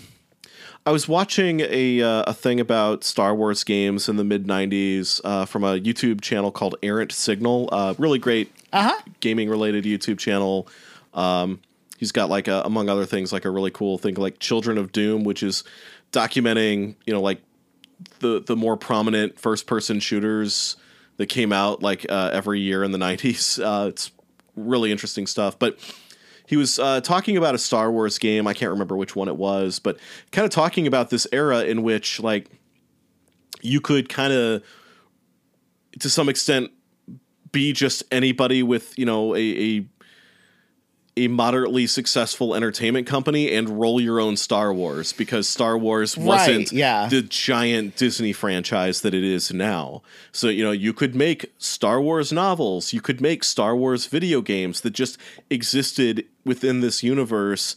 Um, and, and you know he says you know like well you know obviously like you know everybody loves Star Wars everybody loves the big Star Wars movies that come out well, well I mean at least they spend a lot of money on them um but it is kind of a shame you don't get these like you know B games anymore so to speak Yeah, everything's got to be like a big production that's sort of tied in. It's it's all very like managed from the top down. Yes, right? yeah, exactly. So you don't Yeah. get, you know, like small publications. Well, I mean, I don't know how small Nintendo Power was around this time, but still, you know, like I mean, it was a video game. It was an enthusiast video game magazine. You know, it wasn't. You know. Yeah. Uh, you know, it was probably big by the standards of this kind of thing, but not in any kind of like absolute sense. Yeah, like like no nobody's inviting like you know the crew from Giant Bomb out to the Skywalker Ranch or whatever to to view all of this To just walk around and take pictures with the AT-AT model. you know? exactly. You know, like you don't see that Yeah. kind of thing anymore, and yeah, in a way, it's kind of a shame, but. um Yeah. But yeah, this was uh, this was Star Wars, and you know, a- again, I am not a big Star Wars fan, so this is very much an outsider looking in kind of thing when it comes to all this stuff. But yeah, it's it's neat to see. It's just it's it's just so weird to think of this time in which like you could just make this you you you could make this kind of Star Wars game, you know, like it. Yeah. Yeah, and you know, and maybe part of it is just like kind of missing the era in which you could make the B game that was still pretty darn good. You know, like I, I, yeah, I don't know if you would that's have definitely considered part of it. I think. Yeah. Yeah. like I don't know if you would have considered that. Like this is almost only a B game in the sense that like it's not first party Nintendo, so it's not being plastered all over all of the Nintendo things, but it's still like a very. I mean, like you know, the original, the, the first Star Wars game on the SNES was a very good, well put together game. It was, yeah. Uh, pretty pretty technically, you know, cutting edge, and you know, definitely made with with effort. Probably, uh, probably, you know, if this had been made by people with like a little more kind of background in the like game design sense and less um you know in like the the like art and technology sense it might have played a little better but definitely a, a, a really kind of uh high effort production Yeah, yeah, definitely. So, so yeah, I don't have a whole lot to say about this one because again, I'm not really a Star Wars person, so I, you know, like I don't look at those things and be like, oh my gosh, it's that thing from Star Wars. But, um, I don't know. Uh, do you have any anything you wanted to draw attention to, or, or kind of? Um, just that uh, I didn't know what a that, so they have they have um like kind of concept art here of a few different monsters that appear in uh I, I presume in Super Empire Strikes Back, and uh, when I saw the one of uh, the the picture of a Gundark, I was like, oh, that's what those look like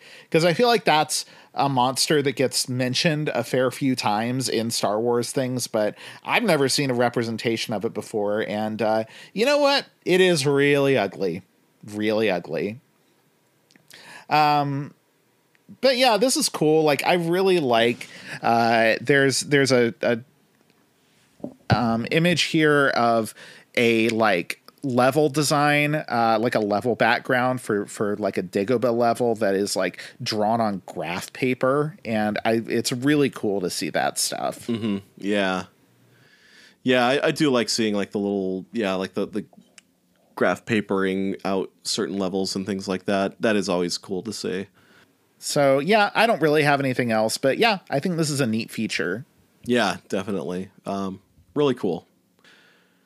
So next up, we are at the uh, the top twenty. Um, I don't know if I've got a whole lot to say about this one. No, they do. They do mention uh, that uh, not for the Super Nintendo Top Twenty, but they do mention the fact that the uh, original Legend of Zelda has uh, hit a major landmark in uh, being on this top twenty chart for five whole years. So that's kind of cool, and it is also wild to think about the amount of Zelda games that came out within uh within within this five year span. All of them like really major zelda games. So uh Yeah. fascinating. Yeah. I mean, like almost every Zelda game that's ever come out has been a major Zelda game. In a almost way, yeah. well yeah but i mean you know we did have the times like you know uh, would you really argue that like uh the game boy you know the the the oracle games were major or like four swords adventure or link's crossbow training you know there are some less major zelda games is what i'm saying Well, I, I don't know what you're talking about with with Link's crossbow training. I mean, that's that's a major one to me. Uh, Yeah. reintroduced the zapper. The, the the zapper was terminology Nintendo was dusting oh off. that's right yeah the, So, uh, the Wii you know. zapper yeah Yeah. Surprised they never actually had Link use that crossbow in uh, any other game that I can think of. Nope, they they sure didn't. It was it was just that. Thing. Hey, you know what? There's always Breath of the Wild too. We'll see what That's happens. That's right. He could maybe his weird arm will turn into the crossbow. There you go. Yeah. So yeah. Um, other than that, though, I don't know if there's a whole lot to say. But Nah, yeah, it's kind of the same games that have been on here for a while. There's not really much in the way of movement or anything particularly remarkable here. So So yeah, but I'm guessing like the Legend of Zelda must have been on here like every month since the magazine came out. I would imagine so actually. Yeah, probably as far back as the magazine exists, The Legend of Zelda was was probably on this list. So good for the Legend of Zelda. Turns out Legend of Zelda, pretty good game. Yeah, uh, shockingly, who knew? Uh, hey, then um, you know, speaking of uh, LucasArts stuff, now I got we got Indiana Jones over here. Yeah, we do. Uh, we have Indiana Jones and the Last Crusade, uh, an Ubisoft game based on a movie that came out like four years ago at this point. Um, so kind of strange. And um, I gotta say, this seems like a miserable game. I've never played this, but the way they describe it here, uh, it does sound kind of interminable to me. This is like the opposite of an advertisement for me for this game. There's something about this game, and I know it's like an NES game and not a Super Nintendo game, but it it just has the like almost the look of an Atari game to me. like it's hideous. Like everything is like these kind of like super heavily outlined, really low detail sprites. And yeah, I don't I don't know about this one, y'all. Yeah, I, like, I'm pretty glad we don't have to play this one for the show, honestly. I'm wanting to say I think this was another victim of the the angry video game nerds wrath, which you know sometimes you got to take with a grain of salt because it's like, okay, does he actually hate this game or is, is this just you know like is one of those? Is just him playing the character? Yeah, Yeah. But, but yeah, this one does seem pretty bad. Um, like it's got levels where you have to f- go around a big maze-like area and find multiple multiple items under a time limit. That seems like a major part of this game. Uh, these level designs look really busy to me. Like there's lots of like little things that would be really annoying to move through and around. Well, yeah, like the the it's it's got a very like 2D platformer maze kind of look to them that feels to me like maybe not an Atari game, but you know, like an old microcomputer game, like a like a Commodore 64 or Amiga. Yeah, it does Yeah. look kind of like a microcomputer game. Yeah, right, right. That's sort of that's that is a thing that this makes me think of. So yeah, I don't know, guys. It couldn't. It shouldn't be this hard to make a good Indiana Jones game. has there been a good Indiana Jones game? Uh, there's that point and click adventure that people like, uh, Fate of Oh, Atlantis. right. People Right, like right. that game a lot, but that's really the only one I know of that that people seem to have much in the way of affection for. So Oh, and Uncharted, I guess. yeah, and Uncharted. uh, that's another one. Um, I mean, I guess in a way, Pitfall kind of already was a very basic Indiana Jones Oh, yeah. game. Yeah. But, you know, that's a very early game, so I'm not sure it really counts in the same way as like, you know, it, and it's it's just kind of in a different different, you know, uh, uh, category in a way. But yeah, I don't know. I feel like an official Indiana Jones game, it it, it should. This feels like it. They maybe kind of overthought it in some ways or something. But yeah, uh, I am not enthused about the game from this uh, five page spread here. Yeah, I would not be looking forward to playing this if this were a Super Nintendo game at all. But luckily, we don't have to play it because uh, Super Nintendo is our beat, uh, which means we also will not be taking a look at Tiny Toon Adventures Cartoon Workshop for the NES, which is a thing I am not even sure I was aware existed. Yeah, I you know I was aware of this because I actually did um, play this back in the day. Uh, play in kind of quotation marks because this isn't really a game. This is more. This is more of like a Mario Paint style um, kind of creation tool, uh, and it's interesting. I, I, I'm sure I just rented this because I didn't own very many games back then. But um yeah this this uh feature on it here kind of walks you through what the steps of basically basically the the idea with this is that you can uh arrange backgrounds, musical cues, and um, you know pre pre you know built like animation loops for various like sprites of Tiny Toons characters to create little little cartoons. You can add little text boxes uh, that you can put pre uh, pre-made phrases into, and you can make these little these little cartoons. Um, and the magazine kind of walks you through what the steps of that are and even uh, mentions a process by which you could record these to a VHS machine, uh, VHS tape, by by hooking up the NES to the VHS, uh, you know, recorder as kind of um, in kind of like a pass through way.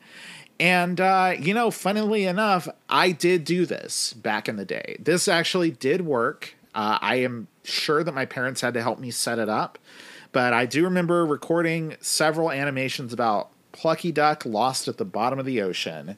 Uh, Please tell me you still V- have this VHS somewhere. I don't think I do. I don't Oh, have any goodness. idea where it is, but yeah, I definitely did do this. So, you know, I remember it being kind of neat. I I don't. It, this isn't as fully featured or as uh, cleverly designed as as uh, Mario Paint is, but it's a similar kind of thing, and I had a similar kind of fun with it. So yeah, Yeah, it seems interesting. And I mean, for the NES, like, you know, what else was this competing with? Color a Dinosaur? right, yeah. so, um, yeah, that is interesting. I didn't realize there was something like this on the NES. That, hmm.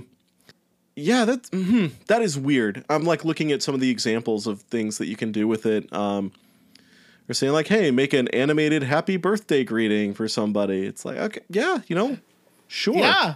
Or an animated apology to your parents for being a bad kid. Uh, that's what Macaulay Culkin's character should have done in the Good That's Son. right. That would have that would have solved everything. Yep. Yes.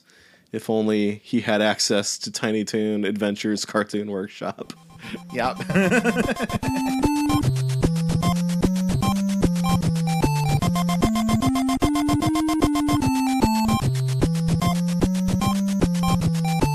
And uh, coming up next, we've got the Players Poll Contest, where in this one, this very education focused one, you can win a $5,000 scholarship for your uh, college education, which um, I'm sure that would have gone real far by the time anybody reading this went to college. Uh, yeah. Yeah. Wow, a whole five thousand dollars put towards my education, huh? Great. This will really slightly put a dent in the interest in my student loan payments. Uh huh. It's like, oh, good. I can buy textbooks for a few of my classes. Right. Oh my goodness. Yeah. Um and then uh, uh 10 second prize winners get um or are cursed with a copy of Mario is missing for the SNES. yep. It's educational. It's so educational and fun. Mario's in it. But you also get a you get a Super Nintendo backpack full of school supplies as well. That's that's kind of neat. You know, that, backpack looks all right. It looks kind of cheap, I will say, but the, the design's all right. It would be fun to have if you were a kid, though. Um, also, just like really like kind of weirdly drawn Mario. Like he mostly looks on model, but he's got like this I don't like him. Yeah. he's- tiny smiley mouth. double yeah.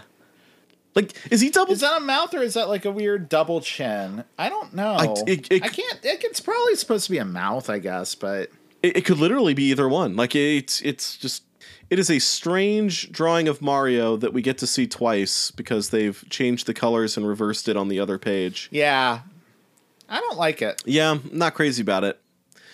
But uh oh also um 53rd prize winners get a Nintendo Power t-shirt. So, you know.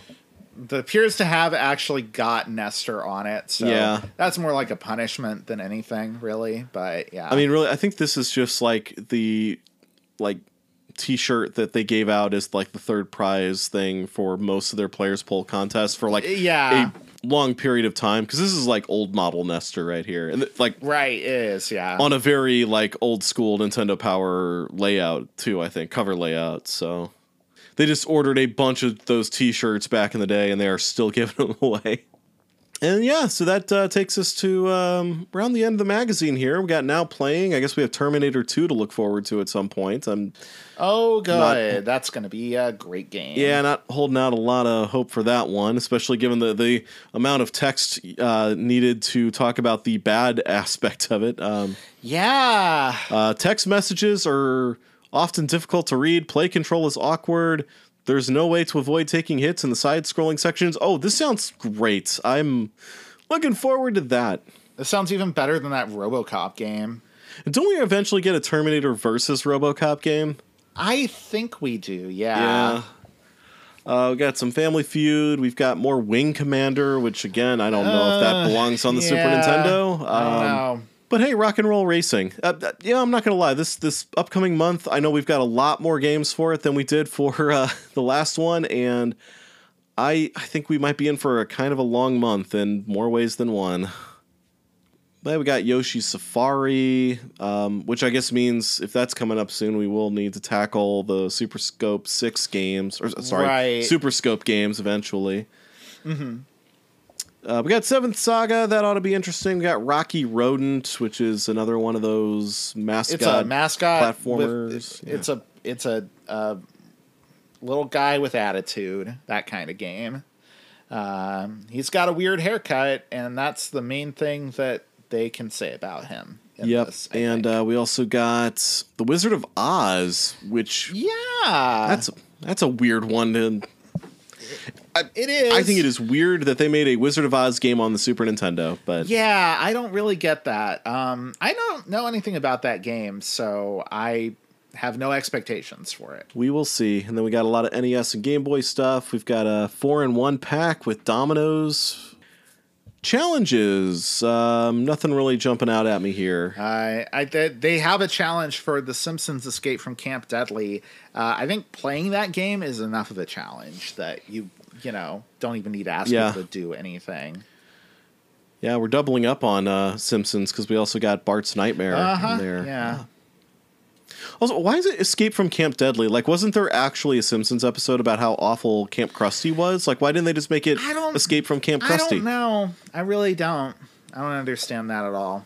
I, I- do know that that game is routinely cited as like the worst Simpsons game. So you know, Wow, and that's that's quite a feat Yeah. given how bad some of those games are. yeah, yeah, right. I like that for Bart's Nightmare, highest score, only one person even bothered to submit a score for it. So Woof. Yeah. yeah, stuff coming up for the future. We got a cool spot. Yep. They studiously uh, do not mention that it's a Seven Up uh, adver game, but they do talk a lot about its legitimately very cool graphics. I mean, and uh, like they don't talk about it explicitly, but they really shouldn't have to. Like, it's pretty obvious by looking at it. Like that's the character from the Seven Up can. yeah, you can even see part of a very large Seven Up can in one of the screenshots. Um, then we got a game based on the Lawnmower Man. Did, Yeah. did that even come out? It did actually, and no. it came out on like everything. Like there are versions of this same game for a bunch of different systems that I haven't personally played, but that I've like seen people play on streams and stuff. So I kind of know what we're getting in for here, and uh, it is not pretty. Oh dear. Um, well, let's see. We've also got World Heroes, which um, I want to say at least one version of World Heroes came out on the SNES. I don't know if we're just getting like vanilla World Heroes or if this is World Heroes Jet or World Heroes Perfect. Uh, I don't know. They like Street Fighter. They they came up with a lot of different versions of it. They tried, um, but yeah, don't expect Street Fighter here, folks.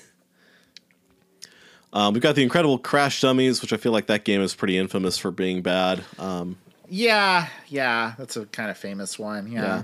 We got ActRaiser 2, which kind of removes some of the more interesting aspects from Yeah, ActRaiser don't- 1.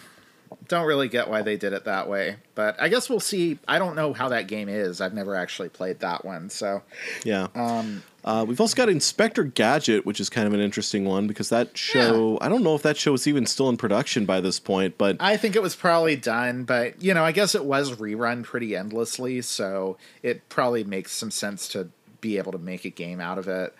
Um, it's a Hudson Soft game, so it's it might be pretty good actually. So. yeah, I think that one might end up being all right. Um, I, I know, I think we played it a long time ago for. we did, yeah, that's right. We did play it um, in the pre-podcast days. Yeah, I think we, we Uh, thought it was all right.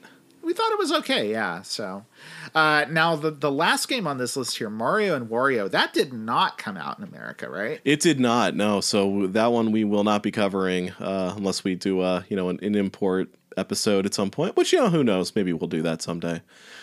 Uh, we've got another uh, Flintstones NES game. Is this the one that's like kind of infamous for being extremely rare? Like, um i think that that is actually escape from dinosaur peak which may be this one just under a different name i'm not sure we're talking about the one i think that was like a blockbuster exclusive right It might have been that. That tends to be like what happens with a lot of the more rare Nintendo games. Is it turns out like, oh yeah, it was it was only available at Blockbuster for some reason. Yeah. Uh, but yeah, that might be this game. They just call it Flintstones 2 here, so it's kind of hard to tell. But yeah. And we got some Game Boy things. Well, let's see here. We've got Legend. We've got Arcus Odyssey, which I think was something we talked about last time with the the CES coverage. I think that was one of those like RPGs that they were trying to translate, but it didn't end up happening. Just didn't end up happening. Yeah. Um, I could be wrong though. I might be misremembering. I think uh, the Journey Home is another no, one I of think those. Uh, Journey Home is definitely one of those. I remember that. But I, I think you're right about Arcus as well. So Yep. And hey, then we got uh, Ren and Stimpy game. That, that, I liked Ren and Stimpy. Yeah, Veediots. Me too. Um, there's got to be a there's got to be an okay Ren and Stimpy game out there somewhere. There's four of them on the Super Nintendo, so one of them's got to be playable. one of them's got to be okay. Yeah, That'll be fun to get into Ren and Stimpy because we'll have to talk about some real unpleasant stuff. Uh. Yeah, the uh, the John K sidebar. It's a coming. yeah. Um, But hey, there's a mention here of Raya Systems and their second game, uh, Rex Ronan, Experimental Surgeon. These are the people that made Captain Novolin. yes, uh, as they put it here, a unique game that helped diabetic kids learn how to take care of themselves. I doubt it did that very well, but Uh, Yeah. Let's, let's keep the fantasy alive. Yeah, the way they describe this Rex Ronan experimental surgeon game is very, very wild, though. yeah, I haven't. I don't think I've played any other Raya Systems games, so it'll be interesting to see where they went from Captain Novolin. Well, apparently, where they went is in into the body of a a longtime smoker with uh, with with cancer, I guess. Oh God. Uh, where you have to fight a bunch of tiny robots that the tobacco company has implanted in this man to make sure you do not successfully remove his cancer. So I feel like that is short sighted on the part of the tobacco company, but uh, I agree. Yeah. yeah, I, I I like that they that they, they take the tobacco company as evil sort of thing to uh, just the lot the most extreme, uh, you know, illogical point. conclusion. it's like yeah, we, we we want all of our customers to die faster. That's Yeah, and for no medical technology to have even a chance of helping them, we just want their deaths. Yeah. Um, but but um, in any case, like ju- just in case, like uh, you know, our our our s- snarkiness here is is um, making you wonder. Like by all means, absolutely, every single tobacco yes, executive. definitely, uh, ever. definitely. Uh, I'll probably need to censor some of that, but Yeah, or as they would say on the uh, well, there's your problem podcast. Um, all tobacco executives uh, can have a nice day. yeah, yeah. That kind of brings us to the end of the magazine here. I think. Is there anything else you wanted to mention about these upcoming games? Nah, I, I think we're going to talk a little bit about Mortal Kombat pretty soon. Finally, that's Mortal Kombat is going to be in the next issue, which means it, we are going to be talking about it on the show either before or uh, after this. So this might be the time to talk about Mortal Kombat, depending on when it comes up.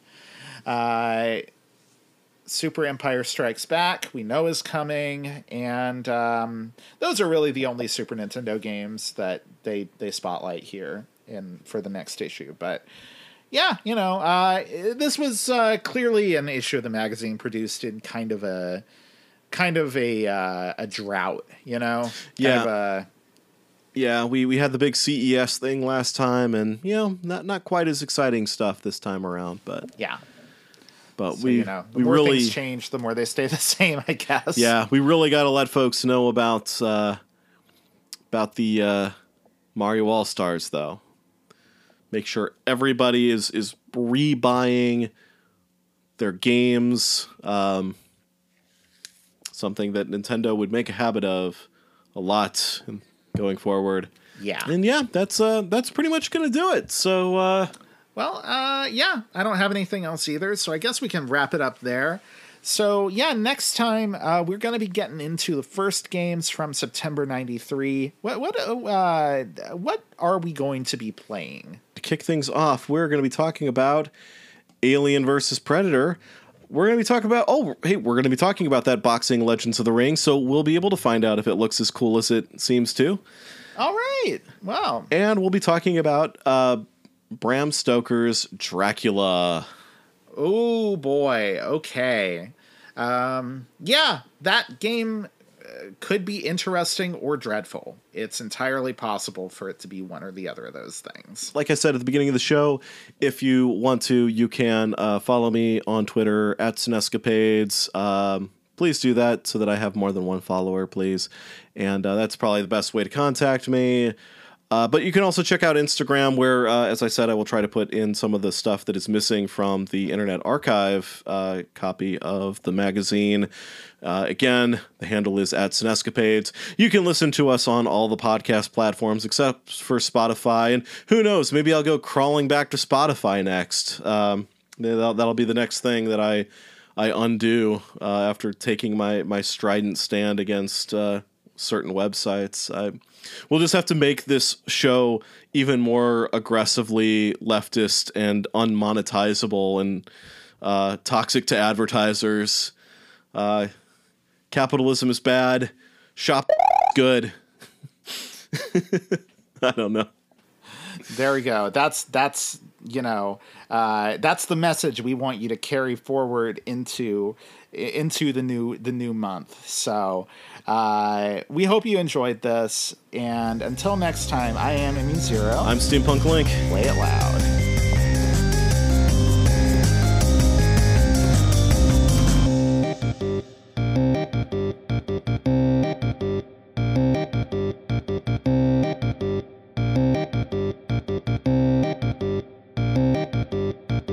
Our intro outro song is How Now Brown Cow by TeknoAXE, who very generously offers a ton of great music for free and royalty free at teknoaxe.com. That's T E K N O A X E dot com.